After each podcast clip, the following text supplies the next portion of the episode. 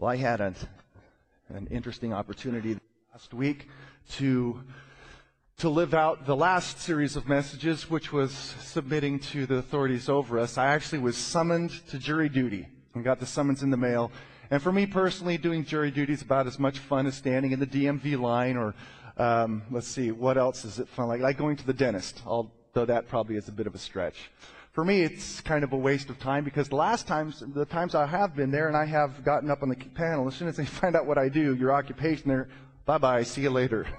Uh, for some reason, they don't like pastors to sit on those particular panels. Well, anyway, this last Wednesday, I showed up, 745, and uh, it took them seven and a half hours to finally figure out who their 12 were going to be. There were 40 or 50 of us gathered there for that particular narrowing down for 12 people. As I said, I feel like oftentimes it's a waste of time. Yet, at the same time, I believe there are no such thing as accidents. God had me there for a reason. But one of the interesting things that happened in that jury duty, and actually it was during the orientation prior to the selection process, was the lady who was giving the orientation told us about a scam that's going on. She said that apparently someone is calling around to people in Solano County saying that you missed jury duty. You miss jury duty, it's failure to appear, which you can't actually go to jail. Now, I don't know if they'd actually put you in jail for failing to appear in court, but someone's calling around people in Solano County saying you failed to appear in court. But we can take care of it over the phone, the fines and so forth, if you'll just give me your social security number and your credit card number. And apparently, people who were fearful of potential, well, punitive uh, consequences are giving out their social security number and their credit card numbers and they're getting scammed. Well, the reason, so by the way, if someone calls you and says, you missed jury duty, just give us your credit card number, you need to say no. But it's interesting. The reason she warned us of the scam is so that we would understand the scam, so that we could defend ourselves against the scam and not get ripped off. And that is true in not only the physical life, in which we live and not allowing people to defraud us, but it's true also, perhaps even more true, in the spiritual life. That is part of defending oneself spiritually in life is understanding the tricks, the tactics, and the scams and the, the strategies of the evil one that he uses to deceive us, to compromise us, to trick us. There's an interesting verse found in 2 Corinthians chapter 2, and I'll just read it for you but it's one that is stuck in my mind, in which Paul says this. He says, If you forgive anyone, I also forgive him, and what I have forgiven, if there is anything to forgive, I have forgiven in the sight of Christ for your sake, and here's the key, in order that Satan might not outwit us, for we are not unaware of his schemes. That is, for Paul, part of not allowing Satan, and Satan is not a mythical figure, he is, according to the scriptures, a very real, very evil, and very powerful enemy. That part of not allowing him to outwit us is to be aware of his schemes. As Paul was keenly aware of the strategies of the evil one, and not only him, but he says we are not aware. In other words, the early church had some idea as to the schemes and the strategies and the tactics that the evil one uses to seduce us, to trick us, to scam us. And that's an important thing not only for Paul and for the first century church, but a, I think an important thing for us to understand the strategies of the evil one in bringing down the church and corrupting your life that's what compelled C.S. Lewis to write the book Screwtape Letters, which is this fictional book about how a demon, a younger demon, gets the counsel of an older demon as to how to bring down Christians. C.S. Lewis wrote that to equip us to understand how demons work to bring us down. It's what compelled Philip Brooks to write Precious Remedies Against Satan's Devices, so that in understanding them, we might defend ourselves against them. I mean, to put it in other words, if you simply sail through life skipping naively, thinking no one's out there to get you, then eventually you're going to get chewed up and spit out. And you're going to find yourself beached on the rocks of sin, wondering, what happened to me? To which a voice is going to say, you were an ignoramus. You were a moron, not understanding that someone's out there to get you. Now, it might sound a bit severe to say you're a moron, but if indeed we have no clue as to what the evil one's doing to bring us down, then we are moronic. When Paul says we are not unaware of what he does to bring us down. Now, one of his strategies that he uses to bring down God's people, bring down marriages and so forth, is the strategy of dividing and conquering. You look at what he did from the very beginning, one of his strategies is to create fissures and cracks and rifts amongst God's people, and then to place these wedges in between them and pry them apart. That's one of his strategies. You find it at the very beginning when he put a wedge between Eve, our first mother, and the Creator, a wedge of doubt. And he said, Did the Lord really say? And out of that doubt separated Creator from creature. Not only creator from creature, but then you see there's a separation between husband and wife in that same chapter, Genesis chapter 3. And there's also this division or separation now between mankind and creation itself, as now the ground produces thorns and thistles. It doesn't cooperate with us. So his way is to divide, create division between creator and creature, and creature to creature, and creature to creation. His way is to divide people. And one of the powerful tools by which he he separates and divides God's people is the wedge of pride. He uses that. He uses doubt. He uses pride, which we have that instinctive, innate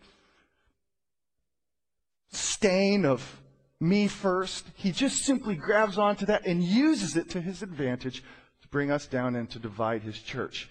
When we come here to the First Corinthians, a church that is in danger of being ravaged by the evil one. That is, we find these fissures, these rifts, these, these fault lines forming in the church to which Paul addresses this particular book. Understand, for those of you who might not have a lot of background in the scripture, this 1 Corinthians is a letter that Paul wrote to a church that was in the ancient city of Corinth, about 30 miles from Athens. It was a church in a culture that was very um, fixated on human wisdom and philosophy, which plays in large part into this particular book. It's a church that he himself planted, he prayed for constantly, he, he had tears over, and he loved deeply. But while he was away, these fault lines were beginning to form in the church. Fragmentation. The evil one was getting his foot in there and beginning to pry apart his people.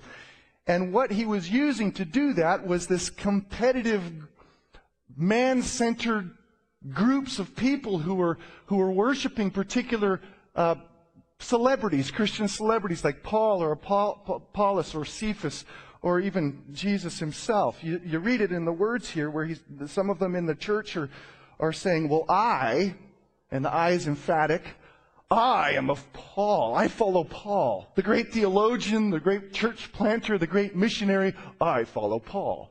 Whereas others were saying, well, I follow Apollos, who is the, according to Acts, who is a Alexandrian born Jew, Alexandria being the center of learning in ancient times, a man who is by Acts definition and description, a man who's very learned in the scriptures and probably extremely eloquent. So some were saying, well, I'm of Apollos, the brilliant Apollos. And still others were saying, well, I'm of Cephas. Cephas just another name for the apostle Peter, the one to whom Jesus said, your name shall be Peter, and upon this rock I shall build my church. You know, the rock who's Peter. So you can hear them chanting the different names, these, these different personalities, these different people that God had used, like Paul and Apollos and Cephas. And then, of course, there was a really spiritual group who got the answer right, but had this elitist spirit. Well, well, we follow Christ. That there were these cheer squads in the church that were chanting the names of their particular idol that they worshiped. And it was creating these rifts within the church. Now, I have to say that there probably was a little part of Paul that was flattered by the fact that there were people going, Paul, Paul, he's our man. If he can't do it, nobody can. And as flattering as that may have been, Paul understood that behind that was the sinister face of someone who was trying to crush the church. And so he's, he's, he's, he's dealing with this issue, this, this problem that has arisen in the church of this celebrity worship. And behind it, behind this gravitation to leaders in the church. I follow Paul, I follow Apollos, and I follow um, Cephas, is nothing less than pride.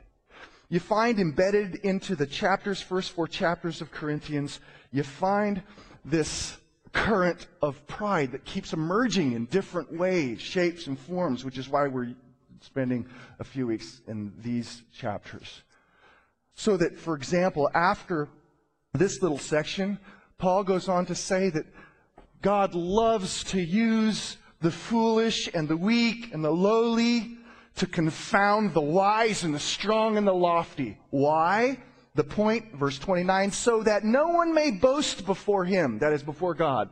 That's the concern. God does things in a reverse way, loves to confound the wisdom of the world, human wisdom, with foolishness, so that no one can boast and say, see, we figured it out chapter 2 goes at great length, Paul goes to great length to say and talk about the fact that human reason is a bankrupt means to know the mind of God. You can't. The best of human philosophy is like trying with our human hands to grasp the planet of Mars from Earth. We just can't do it. The best that human minds can do can't grasp the mind of God. It takes God's Spirit illuminating it to us. That is a humbling message. Or chapter 3 goes on to say, listen, I just planned Apollos waters, but in the end it's all about God. God's the one who brings the growth and the increase. In other words, it's not about us, and he brings it to its final point in chapter 3, verse 21, and he says, so then, no more boasting about men. Stop making it about men. And then reiterates himself once again in chapter 4, verse 6 in the middle when he says, Then you will not take pride in one man against another. There's something in us, and all of us have a propensity to do this. When one attaches himself or identifies himself with a celebrity or someone who's smart or someone who is well respected, it gives us an edge over others. It makes us feel a little bit more important, a, a little bit more worth. And it still happens to this day. There are still people who gravitate to following men and as a way of satisfying and a way of allowing their pride to be gratified. In, in my growing up years, in my home church, there was this group of people cloistered around this man whose name was Bill Gothard. You would have thought that he never sinned. And anyone who was not a part of this group, and by the way, his teachings did help a lot of people, were considered the others in the church. There were others who were these ardent followers of John MacArthur, read all his books and held all of his positions. You can still hear the names of great theologians being chanted by sections of people in the church. Calvin, Calvin, he's our man. Let's give him a great big hand. Or Luther, his name is Luther, and he is super. He's a real trooper. That's why he did the Reformation. Now, let me just say that I have personally benefited greatly from reading such men, and I would encourage God's people to read deeply from, from these men. God has given them to us for a reason. Paul wrote scripture for us, and Apollos helped the people in the first century, and so with Calvin and Luther and others. But there's something that easily happens when a person transitions from being a learner, a humble learner, to being a groupie. And it becomes intrinsically divisive in the church. I'm part of this group, and I'm part of this group. And then these fault lines begin to emerge in the church. And it can happen on, on a number of different lines, this kind of partisan spirit that can breed itself in the church. It can happen not only because of the influence of leaders and this natural gravitation of pride to go to someone that's well respected and be identified with them. It can also happen by holding to those non essential doctrines in a way that makes you feel like somehow you're better than the other person.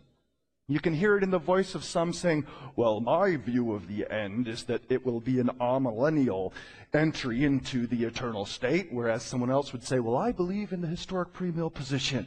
And there's this sense of, Well, I got it down and you don't. Now, to be sure, let me just say that non essential doctrines are necessary and you should have convictions. but not at the expense of the church and not at the expense of the unity of the church. The sense of humility has to be carried. That becomes a breeding ground for pride and arrogance. Not only with that, but in terms of methods. Oftentimes we grow proud and there are frag- fracture points in the church because people disagree on methodology of things. Like, for example, how to raise children. This has been one that's fractured the church in different ways. It may not have caused the church split, but you can sense the tension between different groups of people. I know in my, again, drawing back to my particular upbringing, there were those of us who attended the public school and our parents said, well, you're going to go to public school. I was one of those people and we were considered in my particular little Christian sphere the worldly ones.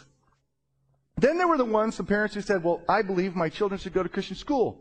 And they sent them to Christian school. And they knew, in our context, they knew more about the Bible than Jesus did. At least that's what we were made to feel. And then there were the others who were homeschooled. There, was a conviction of the parents that homeschooling is the best, and they were usually the brightest and most intelligent and well educated of the bunch. Now, to be sure, you should have convictions about how to raise your children, but not at the expense of the family.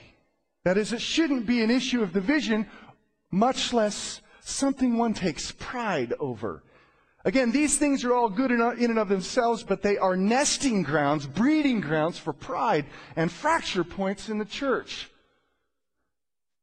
History can also serve as a fracture point. You have people in the church who say, Well, I've been here 20 years, therefore I have a greater ownership of the church than you who've been here one year.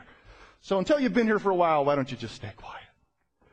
And there's a sense of pride that comes with time and history. There's a good thing about being in a place for a long period of time and having history, but not at the expense of the church.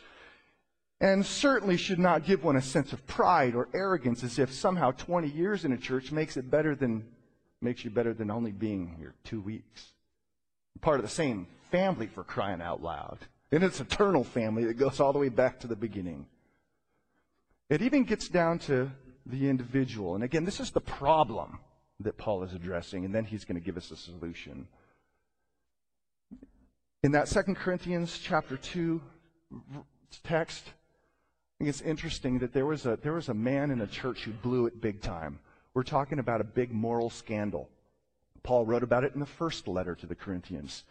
That is, there was this son who slept with his father's wife. Now, I don't know how that works, but it was a deplorable, immoral sin.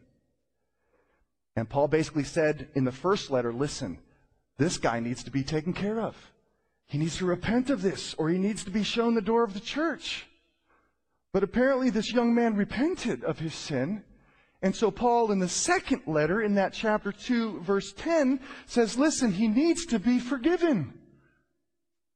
That is, whatever fracture point there was because of his sin, now that he has repented, needs to be welded shut in order that the Satan will not outwit us because we're not unaware of his schemes. In other words, even the fractures caused by offenses in the body need to be welded shut.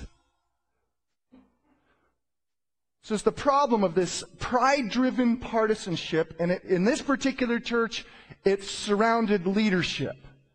But it can be leadership, it can be doctrinal distinctives, it can be methods, it can be offenses in the church, these fracture points.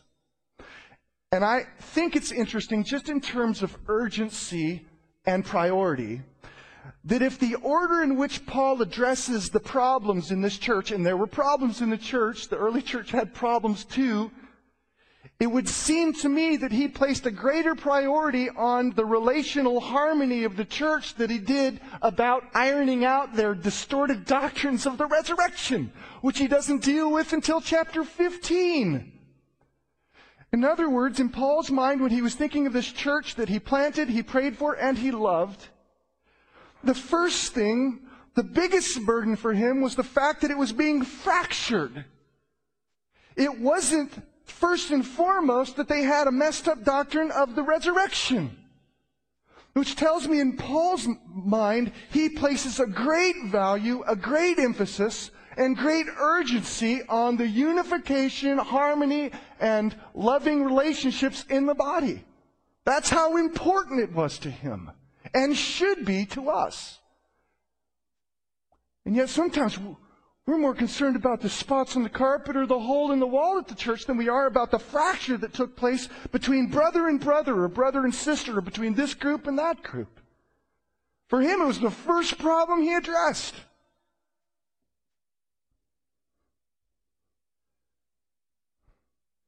But he does offer a solution.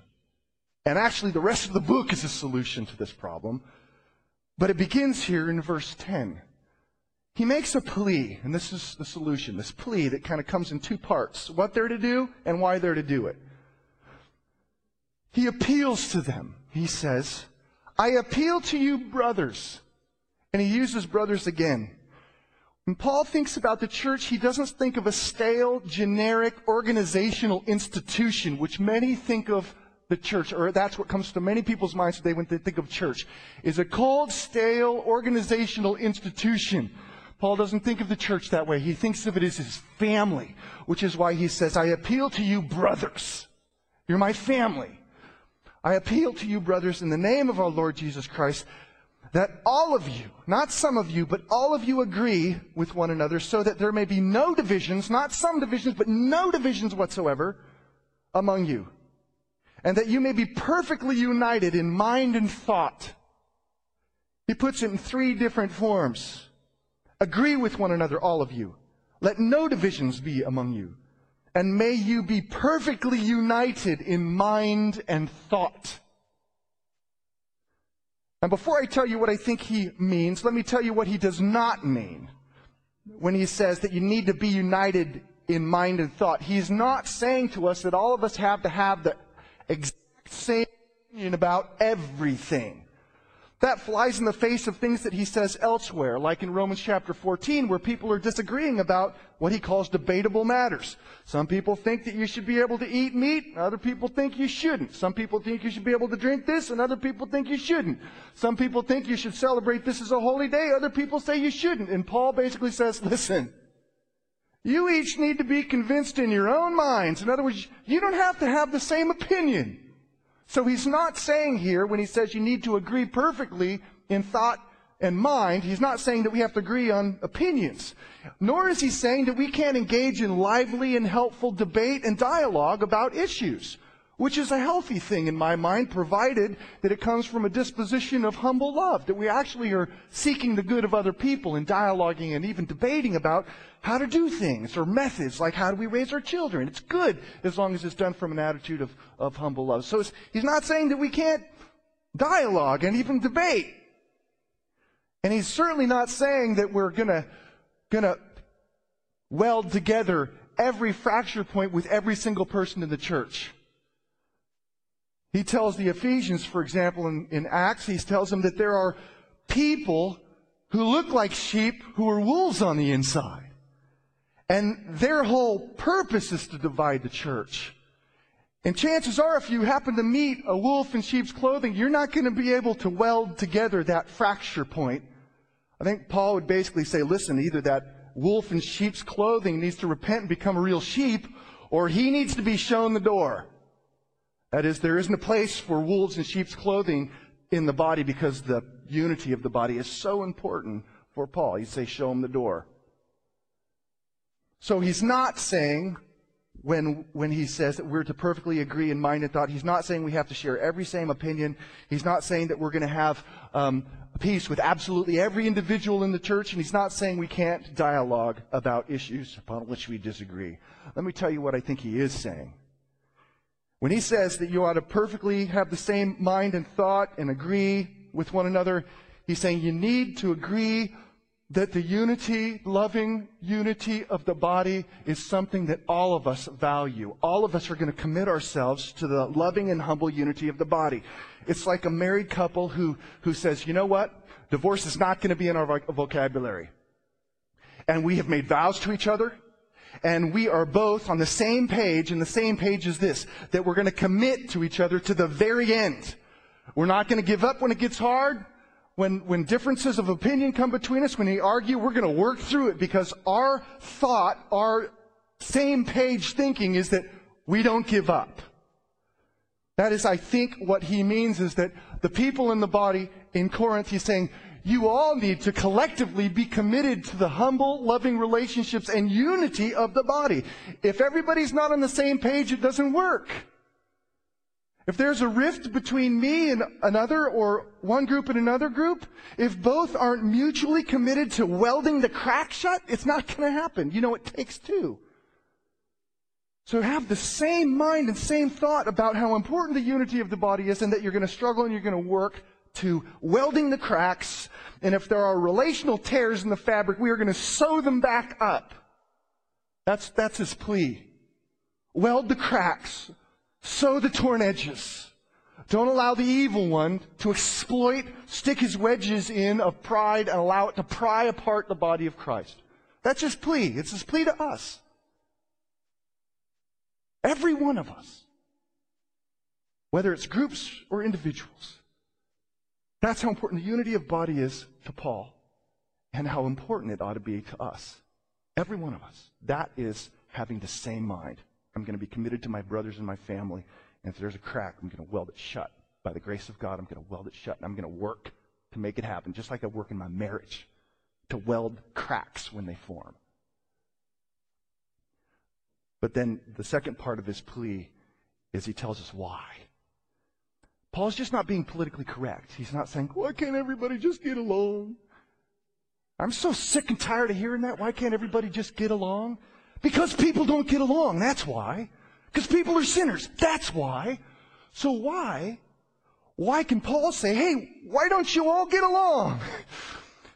That is, how, how can he say, be united in your mind and thought about the unity of, of, of the body of Christ? Well, here's why. He poses three questions that are all related to Jesus. It brings right back to the center. The center is always Christ, correct? He asks these three questions. He says, is Christ divided? This is verse 13. Was Paul crucified for you? Were you baptized into the name of Paul? Question number one. Is Christ divided? In light of their fragmentation of this Corinthian church? Is Christ divided? And the answer is a resolute and eternal no, he's not divided. He's a singular unity. He's one in himself. He is one in purpose. He's one in spirit, mind, and body. He is at one with the Father. He is all about oneness. And the church, whether you know it or not, is the physical representation of our Christ. So that if the physical representation, the church is divided, it stands in stark contradiction to the unity of Christ. But where the church welds those cracks shut and where it is intolerant of fault lines and human pride, and there is a show of unity, we actually and accurately display what Christ is like to the world. The unity of Christ displayed in the unity of the body. Not only would it just display Christ to the world, but Jesus prayed that in our unity we might actually reveal that the Father sent the Son by our oneness. In other words, what's at stake in the unity of God's family is the mission itself, is the reputation and the honor of Jesus. It's not just about why don't we all get along, it's about Him. And a compromise of the integrity and the, the, the unity of the church is a compromising uh, uh, of mission. Father, may they be one as you and I are one, so that the world may know that you sent me. That's how important it is. It's about Christ. Or question number two was Paul crucified for you? I bet Paul shuddered when he wrote that. Was I crucified for you? And the answer again is a resolute and eternal no way, Jose. Paul was not crucified for you. And if he was crucified for you, it wouldn't do anything. The blood of Jesus and Jesus alone atones for the sins of his people. It's the crucifixion of Jesus, the perfect one in our place, that alone satisfied the just wrath of God. That's it. No one else can do it. It's Jesus and Jesus alone who had the infinite love for his people and the powerful love to his people to die for them and then preserve them to the end. No other human can do that. Paul didn't crucified for you. It's Christ who is crucified for you. If you want to be a groupie, be a groupie of Christ who gave his life for you. All others are fallen individuals. Men are fallen men. Pastors are fallen men. Every one of them, including myself and Dan Overby in the front row. He knows that about me. I know that about him. The apostles were fallen men, albeit they wrote infallibly what we have here in Scripture, but they were fallen men. Church fathers are fallen men. John Calvin is a fallen man. Luther is a fallen man. John Piper is a fallen man. Beth Moore is a fallen woman, but mere servants of the Almighty, perfect, and powerful Christ. And it's He, it's He that it's all about, not these other people who are just fallen servants. I think it's helpful too, just in terms of the, was Paul crucified for you? The whole purpose of the crucifixion? Reconciliation. Bringing disparate groups back into one to undo what the enemy did at the beginning, where he created division between creator and creature, creature and creature, and creature and creation. That God Himself, by the blood of Christ, the crucifixion, has reconciled to Himself all things. So we reflect the purpose of the cross in unity. You see, so Paul's grounding his appeal in the fact that Christ is one he was crucified for you, and He, in His crucifixion, brought everything into one. It is a contradiction to not be one. And then, of course, the last question he asks is Were you baptized into Paul's name? And the answer again is a resolute and eternal no. We are not baptized into the name of a denomination. I'm not baptized in the name of a Presbyterian church or a Baptist church or a Lutheran church or a Bible church or an EV Free church. We are baptized into one name and it's the name of Christ. And in that baptism, we are made one. So you see, in the end, he grounds his appeal in the fact that it's all about Jesus. It's about, all about his unity. It's all about the crucifixion. The fact that we are baptized into his name as one people. And what's at stake in the end is the honor, the glory, and even the mission of Christ in the way in which we treat each other. Not only so, but even our, our, our, our own self preservation, our, our defenses.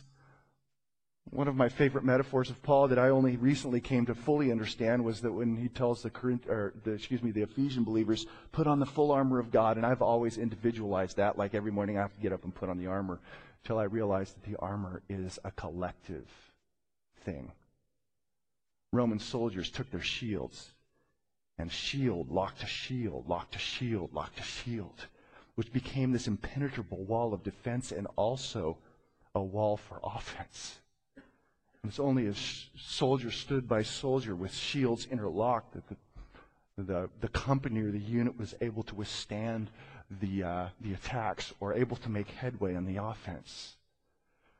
That's, that's what's in view, and that's what's at stake in the unity of God's people.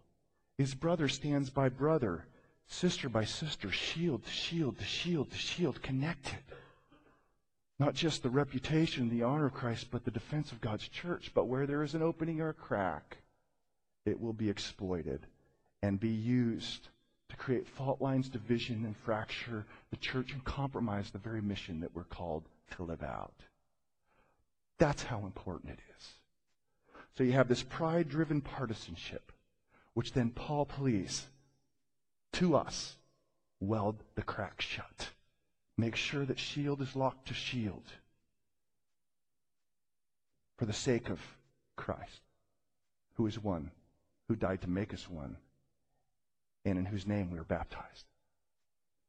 And I think is a, is a relevant truth. I don't know.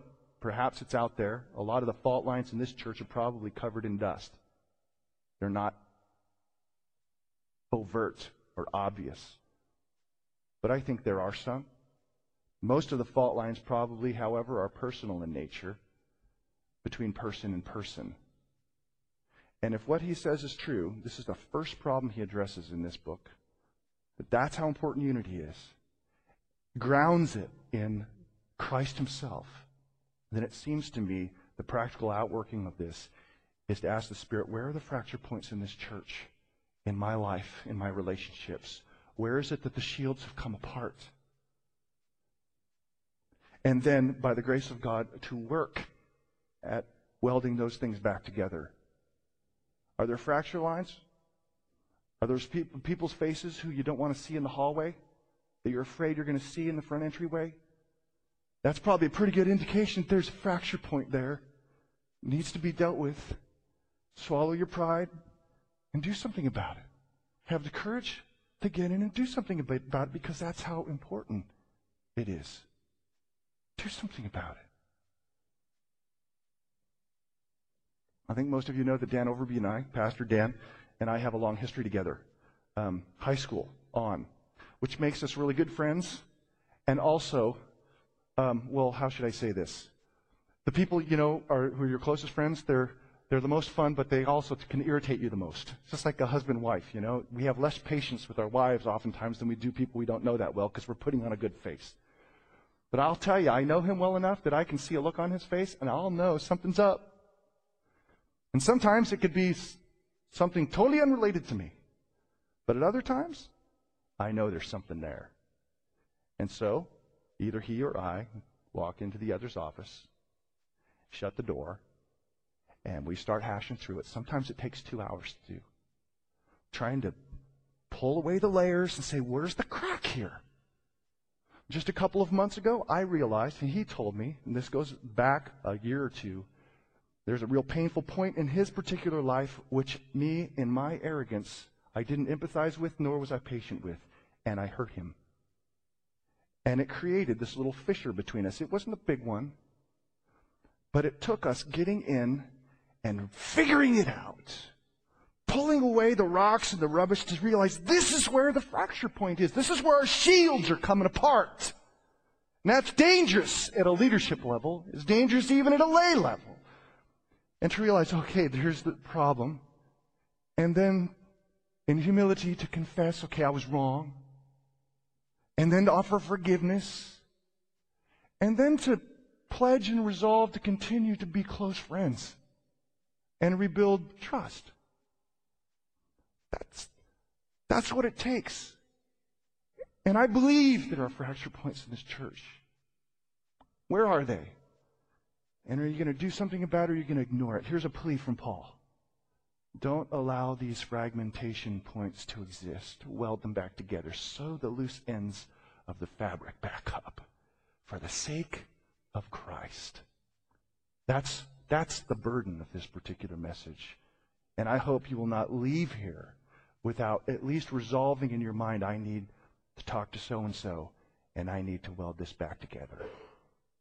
Father, I pray that you would grant us in this church the humility to live this out and to feel the burden that Paul felt for the loving and humble unity of the body.